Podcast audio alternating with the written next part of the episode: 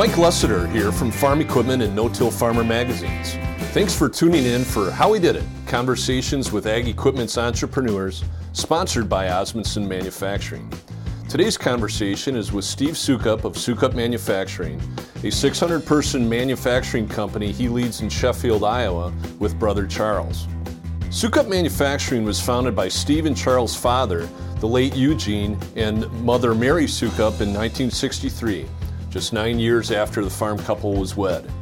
Eugene's intuition led to a single innovation that would streamline grain handling and grain quality as the industry was quickly moving into shelled corn storage.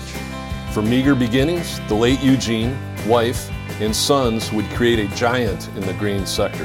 Then in 2000, after we had hit the market so well with the portable dryers, we just felt like we had to control our own destiny with uh, going into the grain bins. And so Another engineer and I went down to one of the roll forming companies and started pricing out or seeing what we could do for making sidewalls and roofs. And so in 2001, we started, came out with our first bins.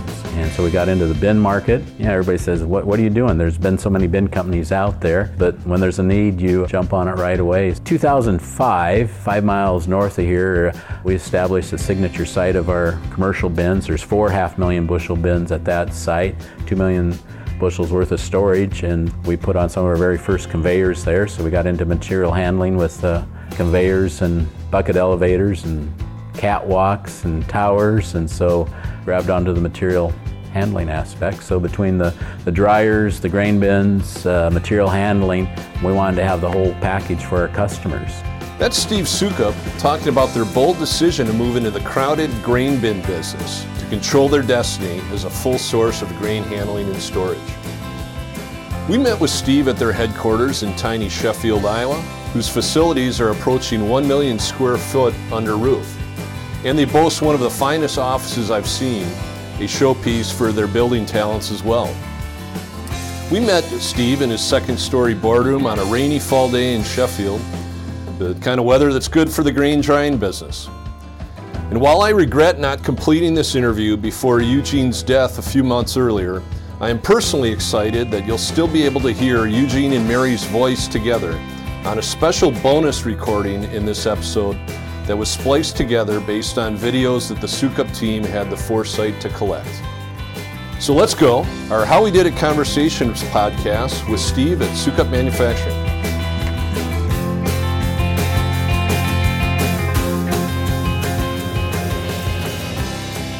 I feel like your name has been around my whole life because my, my dad used to run the magazine Farm Building News. Oh, okay, sure. Rural Builders. So. Rural Builders, yeah. We've we used to hang up on the old office building, all on our old paneling walls, the nice plaques that uh, yeah. uh, Rural Builders always sent out. Right. So, yeah, yeah, right. yeah. yeah he, Roy Ryman, who I'm sure you know from oh, Iowa State, just, founded it and then my dad had worked for him and then ended up buying it. So yeah, I was I was uh, seeing the name. Been involved in the business almost since uh, day one. When I was in sixth grade, I could weld and run a torch. So when Dad came up with his first idea with the stirring machine, that was a, we're actually over in a little weld shop across town here, about you know a mile away, but. Uh, Dad started the business in 1963, and then we moved over to this site in 1970.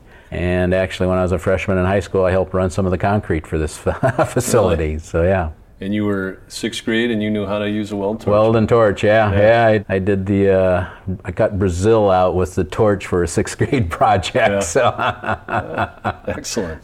Uh, who taught you? Oh, actually, it was one of our guys out in the shop, and his grandson actually works for us now. So uh, we might uh, look up Bob out there, but his uh, grandfather's the one that actually uh, taught me how to run a torch. And then uh, one of our other dad's second employee was a, a welder, and so uh, Dave taught me the welding. What do they remember about your welding skills? well, I worked summers here welding uh, product after that, or when I was in uh, college and such. So I enjoyed First, you know, around with the stick welders, the 7014s or whatever, and then, you know, we had the MIG welders out out there through my college days, and now they've got the computer controlled ones that they just click everything on for frequencies and uh, different metals, and so it's really just in welding to see how things have advanced. So it was 63 when yes uh, dad, dad, came went? up with the idea with doing some stirring or his version of the stirring machine and uh, brought it to a weld shop, made augers, wound the flighting onto shafts, and we'd climb in the car. My brother and I, Charles, we're the second generation, uh, both involved in the business, and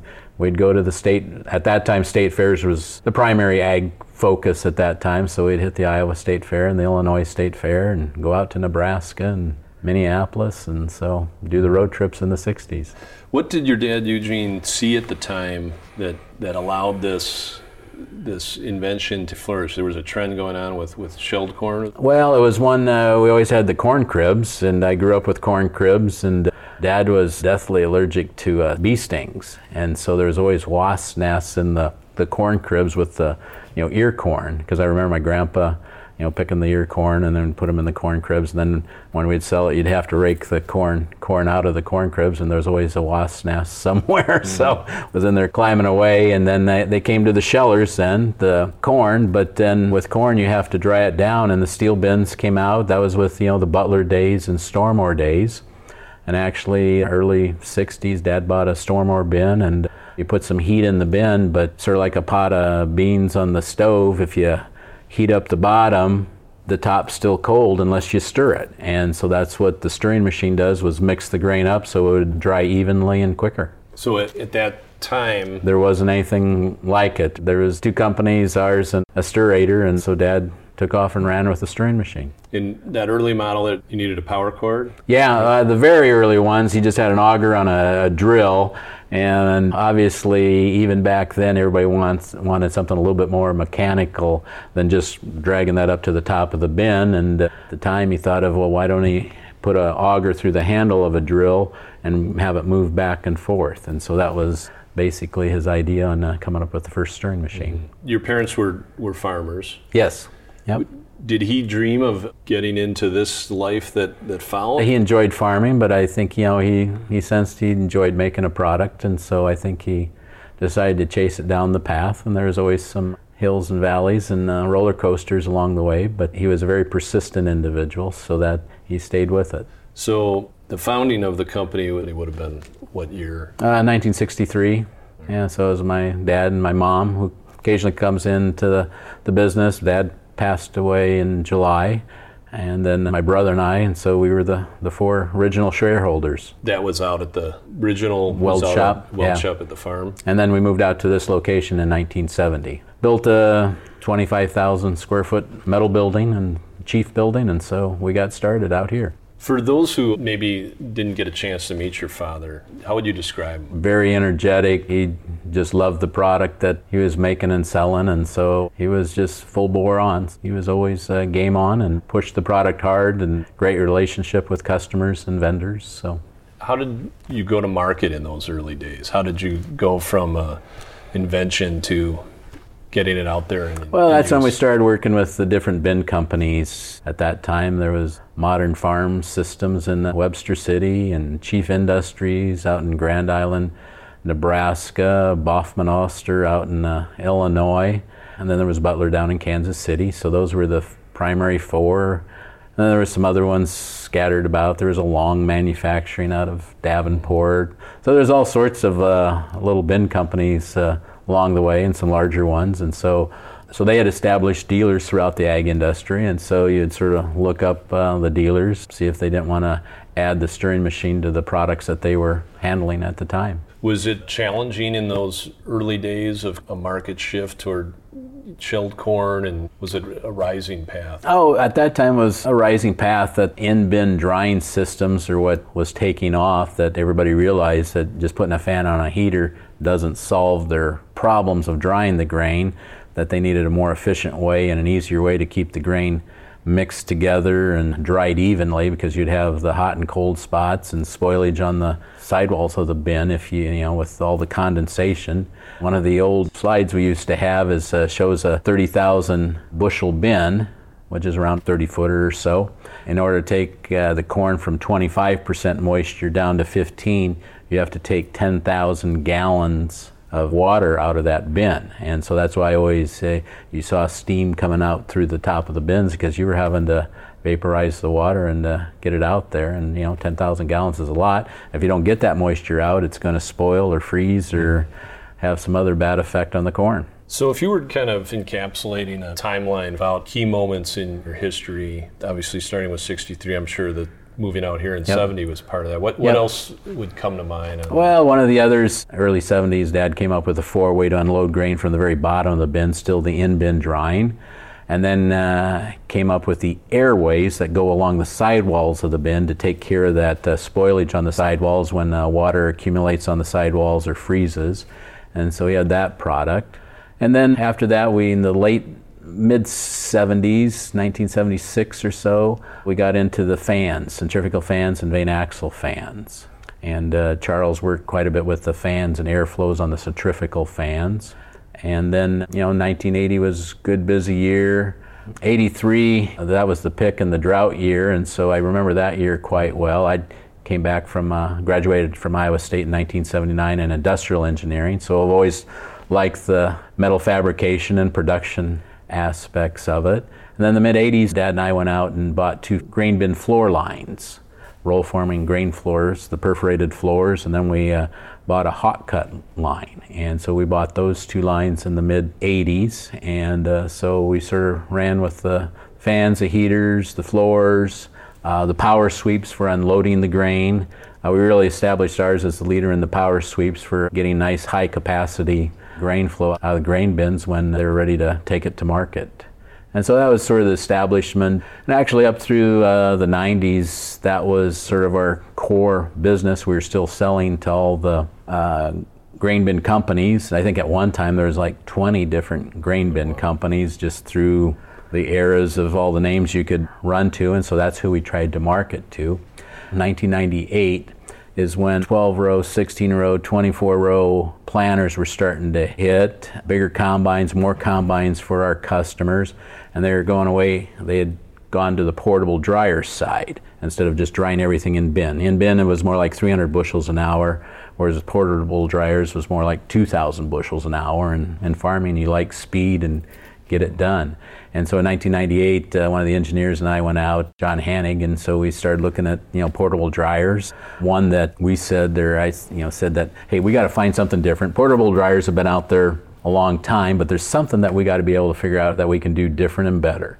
And uh, so John and I were bantering around, and uh, John says, well, hey, there's what they call metering rolls on the dryers, but you're taking the grain from the same point. And we known from our grain drying, even though you might have a 14 inch column on a portable dryer, you have a heated chamber, then you blow the hot air through the 14 inches of grain flowing down through the portable dryer, that the inside is still hotter than the outside. So uh, came up with putting uh, metering rolls for both the inside and outside and running the inside one faster because that's the drier grain. And when we went to the trade shows, uh, people just looked at it and go, hmm you are right. And so we got a patent on the quad metering rolls and set ourselves apart. Then from there, through the years with moisture sensing, and that's what Matt Cook, our electrical engineer and part of the third generation, uh, came up with the uh, QuadraTouch controls, the touch screens, the fiber cords that we can uh, run any distance with for controlling it. And now you grab your cell phone and you can call up the dryer mm-hmm. and see what's going on. So we've really taken from 1998 to now that you know you're controlling it with your cell phone. So uh, the dryer aspects have been a, a great uh, production run, and uh, we keep adding on. Matt got UL listings done on the uh, dryers, and so it's uh, in the power boxes. So that's been a great accomplishment.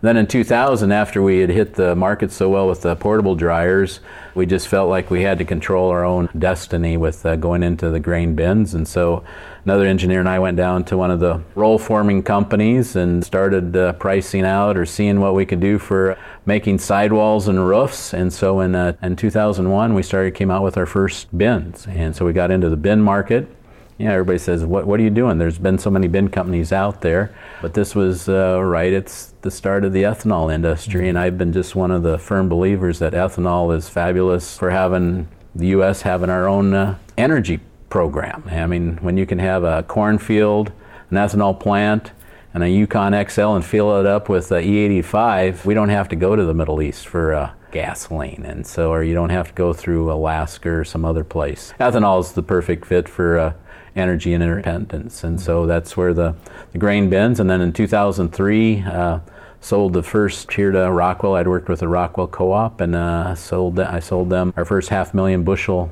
bin in 2003. So we had a long-term, as they say, a long-term plan uh, going into commercial bins. But when there's a need, you uh, jump on it right mm-hmm. away. So within a couple of years, we had our uh, commercial bins going, and so that uh, took off well. And then in 2005, five miles north of here, we established a signature site of our commercial bins. There's four half million bushel bins at that site, two million bushels worth of storage, and we put on some of our very first conveyors there. So we got into material handling with uh, conveyors and bucket elevators and catwalks and towers, and so grabbed onto the material handling aspect. So between the, the dryers, the grain bins, uh, material handling, we wanted to have the whole package for our customers. Uh, customers don't want somebody pointing fingers, well, it's their fault or somebody else's fault. Uh, they really did want, okay, come up with the whole package, put together what we need, and uh, look you in the eye and say, mm-hmm. you know, you'll make it work. And so we can do that. Hi, Frank Lessiter here. We'll get back to the podcast in a moment. A fun one for me personally, as we closely followed the work of Dad Eugene and sons Charles and Steve since the 1970s when I was running Rural Builder magazine and the National Rural Builder Show. Sukup was a near perennial winner of our annual Gold Key Supplier Awards, as voted on by our subscribers. Anyway, I wanted to take a moment to tell you about No Till Farmer, which includes a newsletter, magazine, podcast, and video series, as well as the annual National No Tillage Conference, which we've held each January since 1993. See us at www.notillfarmer.com. And now back to my son Mike and his interview with second generation co owner Steve Sukup. Looking back, when was that identified that, that, you saw the opportunity to, like you said, close the loop, control your destiny, have yeah. a whole full solution? When did that start to come into focus? Well, it was that the 98, uh, we really had great success with getting into the grain dryers or the portable dryers that set us apart. And then in 2000, I was sort of the year that, hey, we got to seize our opportunity, uh, control our destiny.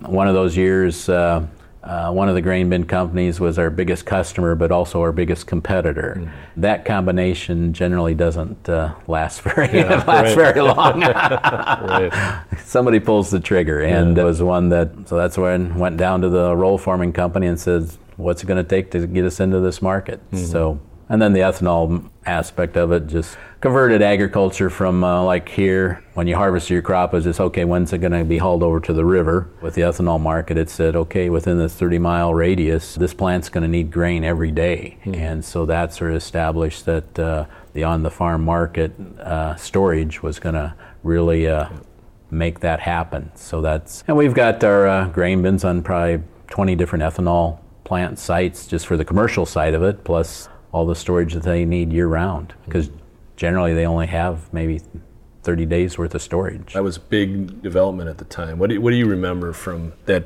point where you guys were stepping into a much bigger environment than you had been and what do you remember about that era? Well, it was one we had a great uh, dealer organization set up by that time, or a long time established one. And so as we then expanded our products, it was like they were going to have to decide whether they're going to stay with their established company or which they've all of them had experience with us on our product lines, but they had to make a lot of switches over to our grain bins. But we brought them in. We got their we actually went through and got their thoughts on what they liked about grain bins, what they'd like to see differently, and so we designed around uh, what they wanted and thought like I say, the ethanol industry just gave it some steroids to say, hey, we got some, some things are changing out here in the ag sector. That was kind of prior to ethanol coming into focus. Yeah. Right? That no, we, uh, I mean, it was one, it goes back to we just need to control our destiny. So we just had to go out on our own and uh, get it accomplished, and we hung on to it. Mm-hmm. So we had great great sales group. Uh, Charles worked a lot with the sales and Diane Hughes, and so put together the the package that way and and that's been the other key. Our dealers have grown with us. Mm-hmm. that's the other aspect of it. It wasn't finding you know the new dealer that could pull all the sales in. Most of the time using our established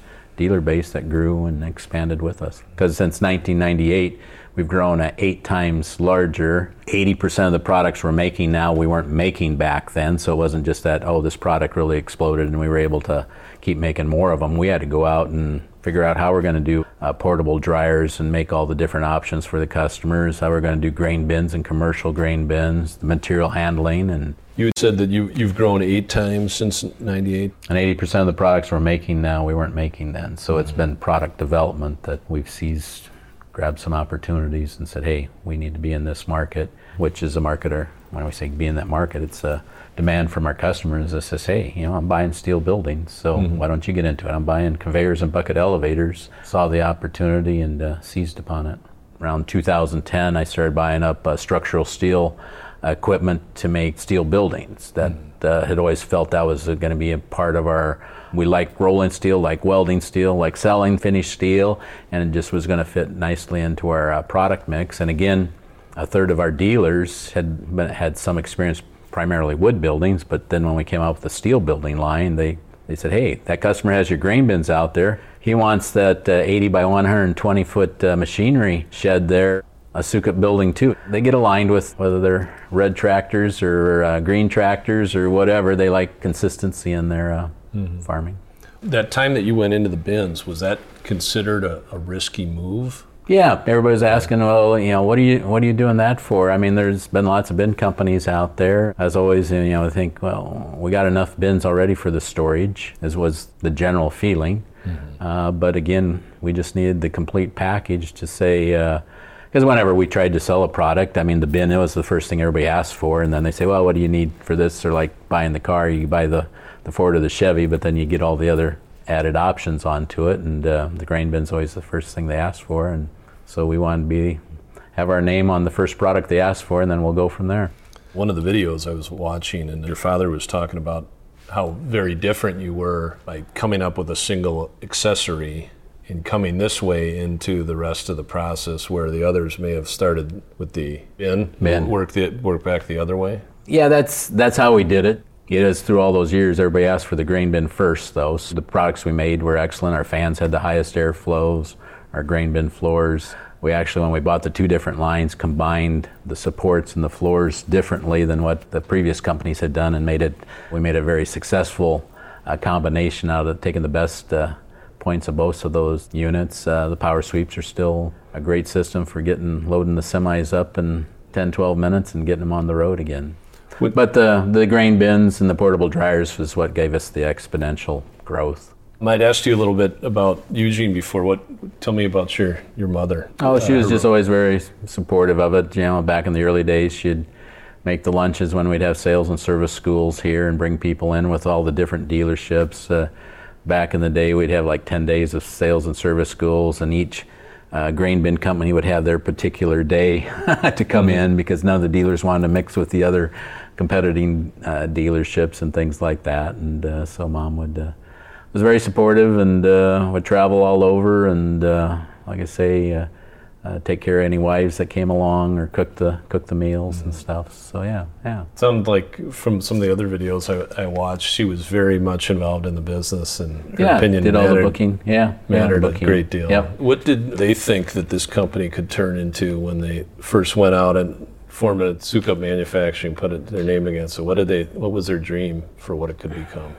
Oh, I guess just making farming more efficient. I guess that's with the early days with the stirring machine and drying the grain. Uh, that was an absolute need. So I think that's what uh, they focused on. So and so that was you know we handled all the accessory products and uh, but grabbing onto the portable dryers and grain bins again is what got us established in all the markets and that used to be the short answer. Somebody asked do you make grain bins? You know 30 years ago you could either give them the long answer that we make everything but the grain bin or you say yeah yeah we're grain. But it was the grain bins that really drove the stake in the ground for uh, whether on the existing farms or now the commercial markets a great piece of our business. Uh, we've sold our commercial equipment to the five largest grain exporting companies in the U.S. and so we've getting we're established as uh, commercial now so that's been a nice accomplishment When the four of you got together, did you think you would have this size, this influence, this name in the international business today? That was always one of my dreams is that we could just really put the name out there. Uh, we grew up with, you know, Butler being the the name in the industry in the grain drying storage uh, group, and then they had sold out know, 25 years ago, 20, 20 years ago, and then that I think sort of cracked the door and said, "Hey, we can put our stamp on the industry." And uh, you know, from day one, and when somebody calls into Sukup or now, they're asking for an individual, whether it's Steve or Charles or John or Carrie or Matt or Diane. They're asking for a specific individual. We hate the rotary systems or the systems. Well, punch this button for department here, department 2 mm-hmm. So anyway, and maintain that close uh, customer relationships. All of us, you know, Charles and I, and there's uh, Matt, Emily, and Andy in the business, the third generations. But uh, we'll have dealers call up and had uh, a dealer call up, doesn't tell who he is, and hear him and go, "Oh, hi Ed." And so yeah. I mean, and and all of us uh, know our customers like that, or our dealers. And we go to all the trade shows, where it's the ag trade shows, and we spend our days there and make sure we understand what the industry's doing because the industry did shift. You know, in the late 90s from in-bin drying to the portable drying, they needed that speed and we were still selling the in-bin systems, but we needed to transform to what where they wanted to go, and so that was the sense that hey, we got to start doing something different out there, and uh, so that way, and then also with the manufacturing equipment. Uh, enjoy going to the trade shows for those for the manufacturing so that we can become more efficient. We brought our first robot in oh, a little over 20 years ago, but we've uh, tripled our employment since we've brought in the first robot. So when they with the robotics, as long as you're being more efficient, you're going to create your opportunities to develop into more markets and, and sell more. If you become more efficient and put out a high quality product that you can keep growing. Before we get back to the Sukup story, a quick word about our sponsor, Osmundson Manufacturing. Another family business success story from the great state of Iowa. Osmundson's history dates all the way back to 1903. Visit them at www.osmundson.com. Now, back to more with Steve Sukup and his family story from Sheffield, Iowa. Question I, I wanted to ask you is we're a small family business started yeah. by my parents, but as we've grown and gotten more people in, I like to go back to the, some of those stories of the grit, perseverance, do you have stories like that that you tell this younger generation to, to understand what the Sukup world was like back in those early days? Come to mind. Well, I think the one story I think is that the first five machines Dad made. Charles actually tells this story. I, I sort of cringe at it. the first five machines, uh, I think three of them were brought back, and the other two they never heard from again. So anyway, it was like, but that was perseverance that Dad just was going to say, hey, they we have to have stirring for in-bin drying. I'm going to make this thing uh, work. And so he would persevered there. Uh, we had some uh, good good years or growing years. Mentioned that you know the one that sort of strikes me came back from college in 1979, industrial engineering, and you know things were good and busy with things, and land prices are growing up, and agriculture was going strong. And then 1983, the the PIK year and the drought hit, and just face planted was uh, mid 80s. No matter what you did, or no blood was coming out of that turnip. So mm-hmm. anyway, it was uh, mid 80s. So that that's what sort of you always go back to. Okay, that that was real hard reality check. We came through fine, but it, it was uh, tough years. And then in the the 90s, uh, we had some growth, but it was one of those uh, we are having to figure out what our product mix should be. So, but it was good. My, my folks, we we traveled with them. Uh, we tried to do exports. We traveled Mexico or uh, Europe or you know just seeing what other markets are doing. So that was, that was the thing. I think that I sort of feel like picked up from my dad. My dad could walk through a plant and feel what was going on, and that's sort of what I enjoy. You can walk through the plant and feel what's working, what's not, or go on a trade show of okay, what's what's sort of the excitement here? Where's everybody headed to? And that's that's one of those uh, sensory items my dad had, and uh, you know feel I sort of was able to get some of that DNA to sense the same things, and uh, or, you know, walking in a room of knowing who your customers are and how to take care of them. So you graduated in '79, came right into the business. Yes. And had all confluence of everything that could go bad was right after mid, the mid '80s. Yeah, yeah. the mid '80s. It was like, whoa, what are we, what are we doing here? Yeah. How did you, you, your brother, your parents, get through that when a lot of a lot of others didn't? What what was it? Execution? Was it? Oh, it was capital dad, structure. Dad, well, Dad always ran a frugal company, so I mean he ran it pretty uh, tight. We didn't that time didn't have to make any bankers happy. That time, you know, in the early 80s, the land had gone, at that time, you know, three to four thousand dollars an acre, and then it all came back to twelve hundred mm-hmm. again, and uh, you really had to cut back hours and just go back to the nitty gritty to mm-hmm. uh, get the get the product out and just work that much hard at selling, and uh, and so we made it through that downward uh, roller coaster, and then the 80s and 90s started working its way way back so we could get our products all reestablished again and uh, maintain our good dealers.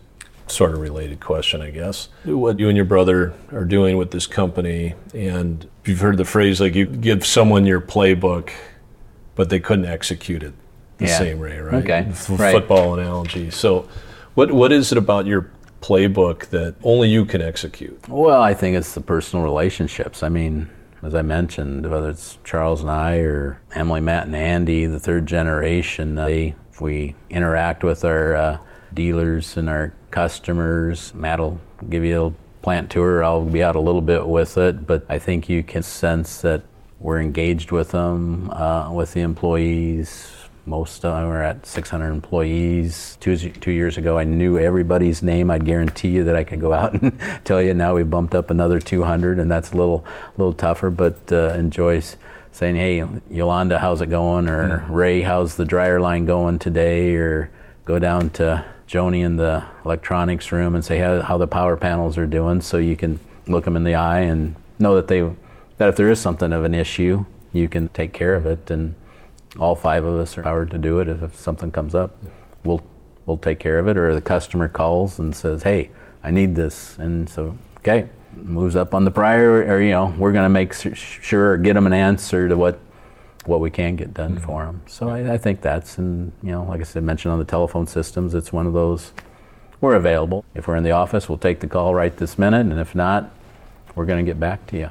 So was it when 400 you could do it? yeah, 600, 600 starts putting you at your That's impressive. yeah, yeah. That, that, that list. A lot of a lot of good people, dedicated people, and we're trying to keep that same atmosphere. But uh, it's one of those out of the five of us, we, mm-hmm. and we enjoy that. That's uh, that's what makes it through. Like hopefully you get the same sense on the plant tours. Uh, one time I had somebody out on plant tour, and we were about halfway halfway through or 45 minutes into it, and he goes, nah, I've had enough. I've seen it, but I don't know how to get back, so yeah. you need to take me back. so, somebody else says, You enjoy the plant tours way too much, yeah. which I do. I enjoy going out there and again, sensing what's, what's working, what's not. Matt might show you a bender that the start of the year was taking five different bends to get a completed part now one hit of this press and we get a finished part after every stroke of the press. And so that's uh, that was when I Andy works uh, Andy Schmidt uh, third generation married to Emily my daughter. And uh, Andy t- works with me a lot on tool and die and main- the maintenance aspects and machinery and the equipment. And Emily's our uh, general counsel and so works a lot with HR and some of the financials and keeping things all coordinated that way. And then Matt works with electrical engineering and the programming on the dryers and works a lot with the sales aspect, and so we've got a good, good balanced uh, team going. You'd mentioned the employees in the HR. You have some really interesting programs here that you're doing to support your employees. Well, yeah, I was one of those. Uh, I'm one of those that somebody asks a question if they can do something, unless it's earth shattering or with things, I'll say sure. And Emily said, Hey, we're paying lots of money for health insurance. Health insurance health care is the primary, you know, everybody, we all want good health care we want it accessible and affordable and uh, make it happen. And Emily says, you know, I think we need a medical uh, clinic on site. And it was like you said, go, okay, mm-hmm. that's going to be a lot of work. And so Emily dove into it, worked, interviewed hospitals, different groups. You had all the regulations of how a clinic had to be set up. But in our old office building, they've completely remodeled it, and uh, we have our own uh, medical clinic on site. And it's been very well received because a couple of things else that set us apart. We've always paid 100% of our employees' health insurance premium. And uh, so we've always valued health insurance or knew it was important to everybody. So they knew we always we took it seriously and then when we opened the clinic, it's really been a nice uh, addition that they have accessibility, affordable uh, health insurance. And so Emily, it's worked out well with having that uh, staff on site and uh, they're looking, you know, keep expanding a little bit more out in the community and stuff, but it's been a, a great great success that way in house. Mm-hmm. I know they've got uh, different lab rooms, exam rooms, and such. Uh, I think it's around uh, you know probably 4,000 square feet, so it's uh, nice size, and our old office has never looked better. uh, How long have you been doing that program? The uh, just uh, I think it'll be like a year now. Oh. It's been it's been uh, well received and uh, working well. So meeting our goals of uh, providing the health care for our employees and others and their spouses and dependents yeah. and things like that. That's some very progressive yeah. thinking there. Yeah, yeah. yeah. I mean, because healthcare is a major portion of that, mm-hmm. the bills we pay. And plus, you know, keeping good people. That's the other aspect. Mm-hmm. So when we moved out of the old office building, uh, we built a new office building here uh, four years ago. Uh, we moved in in 2014 in July. Uh, we were able to do a lot of it. It was one of those, uh, you always have a little trepidation about building a new office building, that whether you're overreaching or what the perception is and everything. But uh, when we got into steel buildings, we bought the structural steel equipment and roll forming equipment. And so uh, we made the 800,000 pounds of uh, structural steel that's in this office building on site. I will go down to the mm-hmm. tech center and show you some of that uh, structural steel or throughout the building here. The roof is a standing seam roof uh, on our is what we manufactured ourselves. All the steel panels around the building is our design and our fabrication, and some of the items inside the office mm-hmm. building is uh, made here. So it's one that we can bring our customers in, we did a lot of the work ourselves, so we made it efficiently, and yet they can still see, hey, these guys, if I'm going to build a steel building, these guys know how to do it. So, right. so it was one of those that we could really show off our product. For our listeners who can't see what we see here, if you could describe them, what they see, and then give us a bit of a, a virtual plant tour in your words, what they will see here Okay. Well, a little bit on the mention when we first came out to this site, we built a 25,000 square foot metal building. Uh, we currently have uh, 650,000 square feet, uh, 15 acres under roof of steel buildings. Uh, the last 200,000 square foot has been uh, built in the last uh, six years, and it's our own steel buildings so that we get to show off again the products that we make. And so when you look at the steel building, the sides, the roofs, the rafters, the purlins, sidewall sheets, uh, all made by us, everything but the lights and the insulations from somebody else. You'll see the newest equipment. We've got 20 welding robot systems, uh, 10 laser systems, CNC lathes and machining centers and benders. And uh, the other thing is our operators all do their own programming. That's one of those. We have a nice, a good great programming system here that uh, we, we've always felt the operator should know their equipment the best and how to make the part most efficiently. And uh, so they do all their own uh, programming. And as I walk through a plant, I want to see product moving. As long as the product's moving, we're accomplishing our, our goals. And, uh, you know, we'll keep taking a look how we can be more efficient. We used to have a part that took five bends, and now it takes one bend to complete every part. That you know, still like, okay, there's a better way to do it. So the manufacturing we really focused on. We've got a great team, plant manager John Swanson and Dave O'Connor and uh, Nadine Riggett, and then Andy and I uh, work with them on new manufacturing, how we can do things better. Then when we tackled the office building, Emily really latched on to that one. We wanted to show off her product, and so the standing seam roof, you'll see a copper standing seam roof. There's sort of like two wings, rectangle wings to our office building with a center round portion and then we have a uh, 50,000 square foot uh, tech center there that we can show off our products inside, and you can see the big structural steel rafters on the inside. And so it's one that, uh, yeah, we take great pride in. Uh, we've enjoyed. We wanted to make sort of a signature site here in Sheffield. And as I also say, we didn't uh, build the new office building uh, for resale value here, so we are mm-hmm. invested right. here in Sheffield. it, it, wasn't, oh, we can flip this. No, it's right. one of those, we're here enjoy working here, coming working with a great group with our sales and engineering groups and production management. And uh, you also notice that we're uh, connected from the office building physically with a corridor to the manufacturing plant.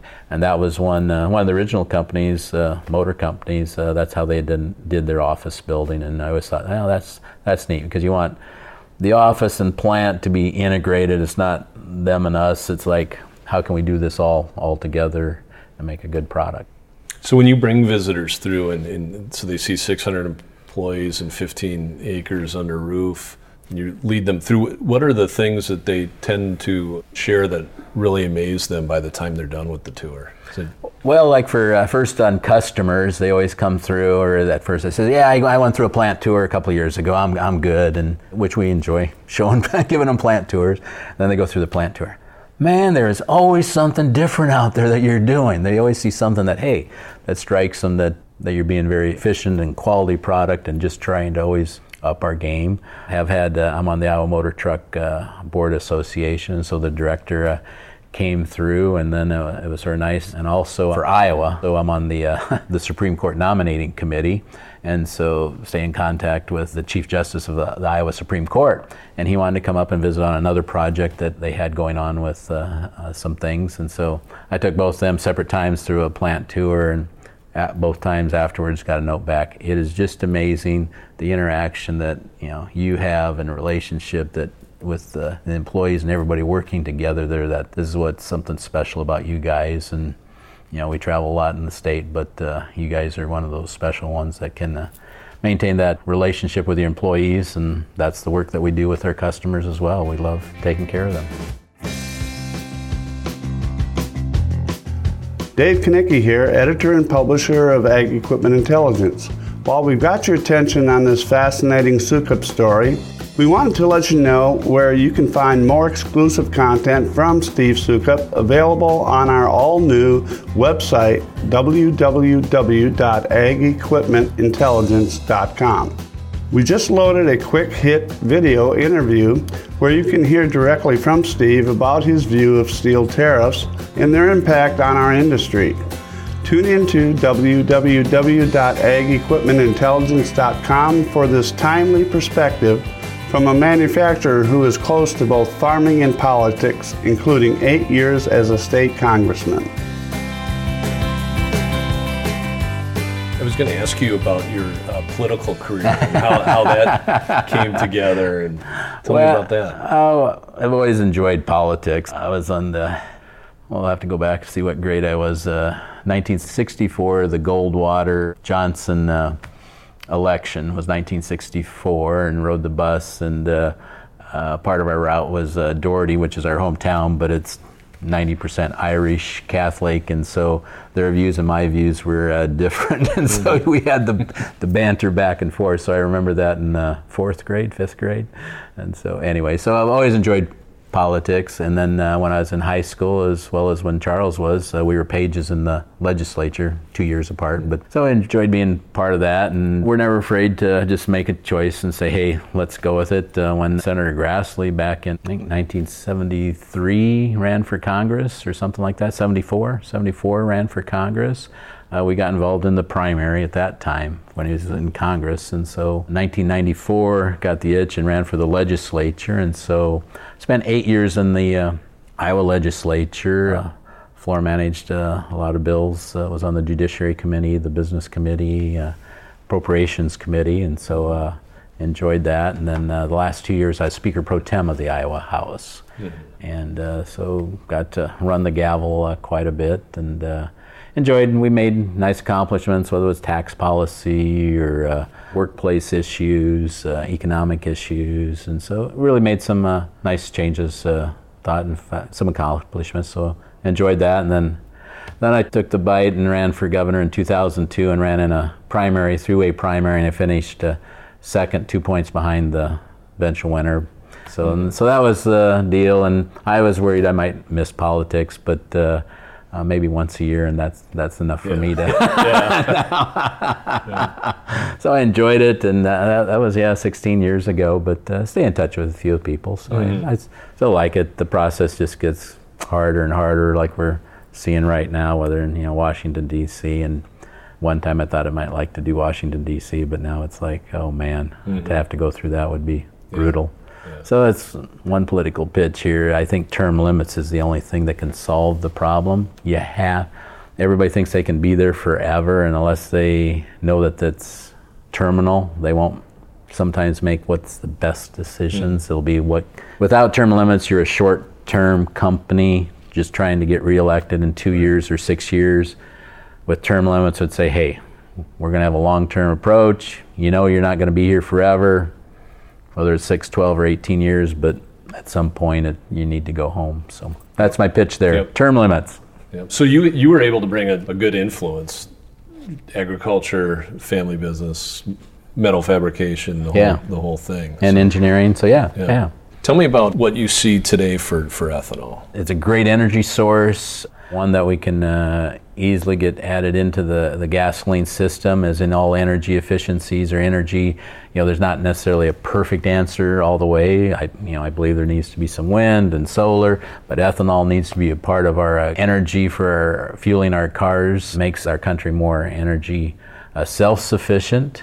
It adds a great boost to the gasoline. And I, you know, I think it's always going to be part of the market. And again, I say when you can have a cornfield and an ethanol plant and a Yukon or one of the other uh, ethanol-friendly uh, vehicles out there, we can keep running. We don't have to worry about everybody else. So it's one that I, you know, I think we are in a uh, probably a mature industry. Uh, there's not a lot of the new plants being built like there was. We've sort of had, we're at that plateau.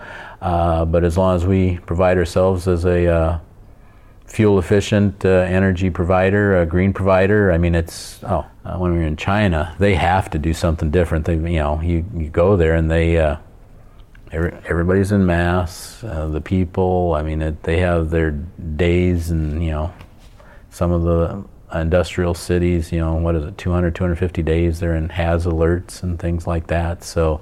I could see ethanol making a play into China, just giving them the cleaner fuel to, to burn and it's a higher octane. So that's where it's go. It's a great octane source for the gasoline uh, companies to up the octane, and uh, so I'm so confident in it. And uh, they've got become more energy efficient. We're making DDGs out of it. We're getting corn oil out of the distillation uh, process. So we're utilizing all aspect of it. There's just very little waste, you know, some CO2 that might, is the only thing out of the process that we still need to figure out, but otherwise we're using 90% of the, the product going through. So you still feel reasonably Yeah. optimistic, Yeah, bullish for yeah, it. yeah. Well, I might, uh, one I, I might touch on our safety homes. Uh, we made the safety homes, and uh, again, it's one of those that our safety manager, uh, Brent Nelson, had always wanted to build, build a grain bin house, and you know, it was one of those. Oh, grain bin house! I, I, lo- I love building grain bins, but I'm not sure I'd want to live in one. And uh, so he, Brent always had this idea. And then in uh, 2010, they had the earthquake in Haiti, where all the concrete buildings fell down. People, you know, they had thousands of people killed in the concrete buildings.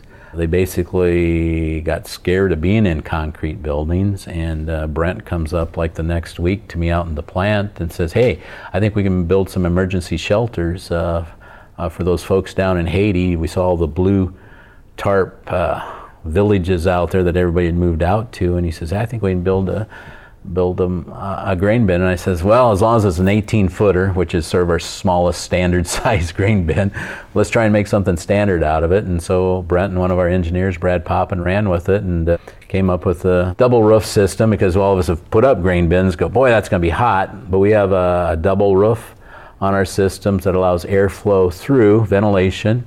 We'll set it up at the Farm Progress Show, and uh, inside the safety home will be 12 degrees cooler than outside. They're down in the tropics, so if it's 92 outside, it's going to be 80 inside, which is warm, but it sure sure beats 92 to outside. And so it's really been a great addition, taking your expertise in helping people. We've got 400 of them uh, worldwide, providing them uh, shelter. And uh, this last year, that last hurricane went o- the eye of the storm, 140 mile an hour winds went right over one of our villages with the safety homes.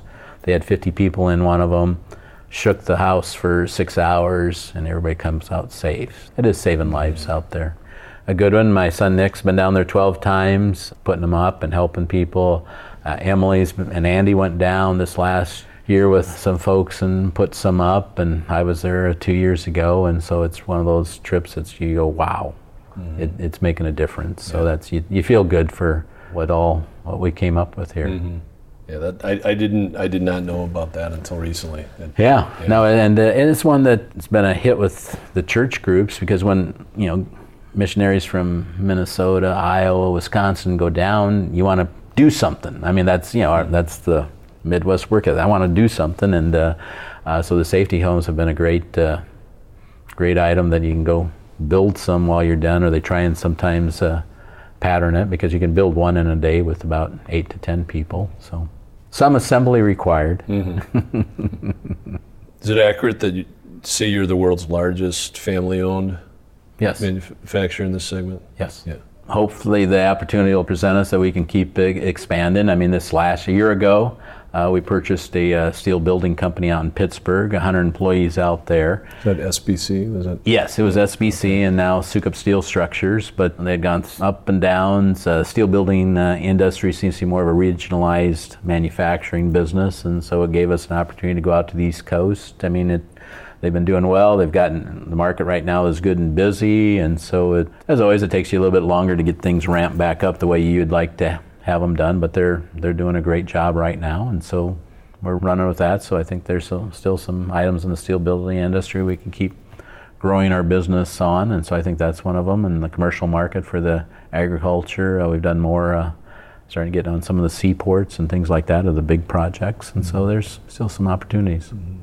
Would you entertain getting into other areas of agriculture or ag equipment that are not just grain related? Yeah, we'd uh, we'd take a look. It's it'd have to s- be a little bit of a match. We tried some tillage before, and it's amazing. Just there's a complete difference between the tillage dealers and the grain drying dealers and other dealers out there. And so, hopefully, we occasionally learn from things. We'd be pretty targeted on what industry we go into, but uh, there's still still some out there that I think would have some opportunities. Marlis Drills was sort of the original one that we tried. Marlis Drills down in Jonesboro, Arkansas. And we're still down in Jonesboro. We got a nice facility down there, but just the drill overall market was was really a roller coaster as well. And uh, so we'd be a little bit more selective next time or what industry. And like I say, it was just a lot more different personality that market than what uh, our grain drying was, which is surprising. It was surprised us, but that was that was the case. Mm-hmm. What was different about it between the two? Oh, just the, the marketing, the the pricing. We weren't going to be able to get a big enough presence in it. I think is that they want to stay with the established lines out there, and then you have the tractor companies versus the short line companies. And we were definitely in the short line companies hmm. bracket, and so you're just fighting each other down here, and you got the three major tractor companies up here that going to control the market, what sits on their dealers' hmm. lots. So that was Yeah, that's. and a we, and we weren't getting we weren't we weren't going to get past that one with grain bins. We could make the end around on that one and get that one done. Knew we could get that done, but you know, obviously with the tractor companies, you're not going to make that happen. So And it's um, must be tough getting the attention of the dealer salespeople if they Right. have If they- 20 brands in there. right, and they get you know, are they going to spend their time selling a twenty thousand dollar drill or a three hundred thousand dollar tractor and combine? We know what direction you're going with. What's the next generation lining up to look like? with uh, Emily, Matt, and Andy, you know, they're trying to take everything's when you control dryers on phones now. It's sort of like, okay, what what information? What do we need to provide uh, physical equipment to our customers? But what information? What data? What better information can we get to our customers that they can make better decisions, whether it's marketing or harvesting or uh, planting. So anyway, it's so they're taking a look at that. So it's one there's opportunities. There's still some more export opportunities. In the last six years, we've uh, we have a manufacturing in the Ukraine, and we have a large distribution center in Denmark. So we've sort of pushed our footprint out a little bit farther. But uh, obviously, there's other areas of the world that we need to take a look for agriculture uh, more. We've always done a little bit with South America, but not a lot. Far East, we've always done some, but uh, not as much as uh, maybe we need to. And so they'll need to keep their passports current and trying to see how our customers, how we can provide them with better information for them to make decisions. So they were they were fortunate enough to know the founder. Yeah, But yeah. There was one of the videos that I was watching of your of your dad talking, and the interviewer he must have asked, "What was your biggest challenge?" or something to that degree, and he he said, Yeah. "There hasn't been one yet." We haven't had, I, I guess you'll say, a showstopper. Just that, uh, you know, I go back to that ni- 1983 might have been as close to when just the market stopped for a while, but uh, and there wasn't grain. When you had half the crop and half the price, that, that was a, a tough time. And then our customers, you know, the ag crisis in the mid 80s. So that, that was probably the closest time, but uh, at the same same point. We didn't have to make anybody else happy. We did all the belt tightening that we needed to do and was able to survive it. So there, there hasn't been uh, one. We need to be aware of it. So it's always like, okay, you know, when things are going good, you think they'll last forever, and when they're bad, you think they, they won't end. But so you need to always keep a perspective. Okay, this is what's working. What do we need to be worried about? And that's probably what our third generation is probably doing a better job of saying, okay, what do we need to make sure we get covered in this area, or uh, if this happens, what do we do? I was I was struck by the answer because I know that this is a company with great faith. Faith was very important whenever we traveled. We we visited a lot of a lot of different churches wherever we were at, and so uh, Sunday we were in church, and uh, faith was very important, the number one thing with him. So yeah, no mm-hmm. doubt about that. Yeah. And uh, we were reliant that uh, somebody else always had a. He knew who had the better answer, had the final answer, and so just one of those to keep working hard and uh, had that strong faith. So mm-hmm. whether it was this or something else, something some door was going to open. And now for a special bonus the specially sliced audio of founder Eugene Sukup, who died in July 2018 at the age of 89. Thanks to the forward thinking of his employees, a series of videos captured the founder's stories and voices for posterity. In the next few minutes, you'll hear directly from Eugene in his own voice, along with wife and founding partner Mary, as well as Charles, Steve's older brother.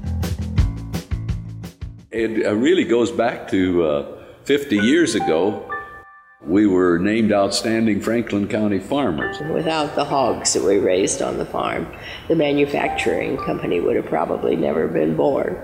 We were at the right place at the right time. He was one of the first of the first of the neighborhood, actually, that uh, started bringing shelled corn in from the field. We got a bin, put corn in it, and wow, we couldn't get it dry on top. So he got a little stoker auger from a little town of Aredale over here. There was a blacksmith there, and put it into the drill.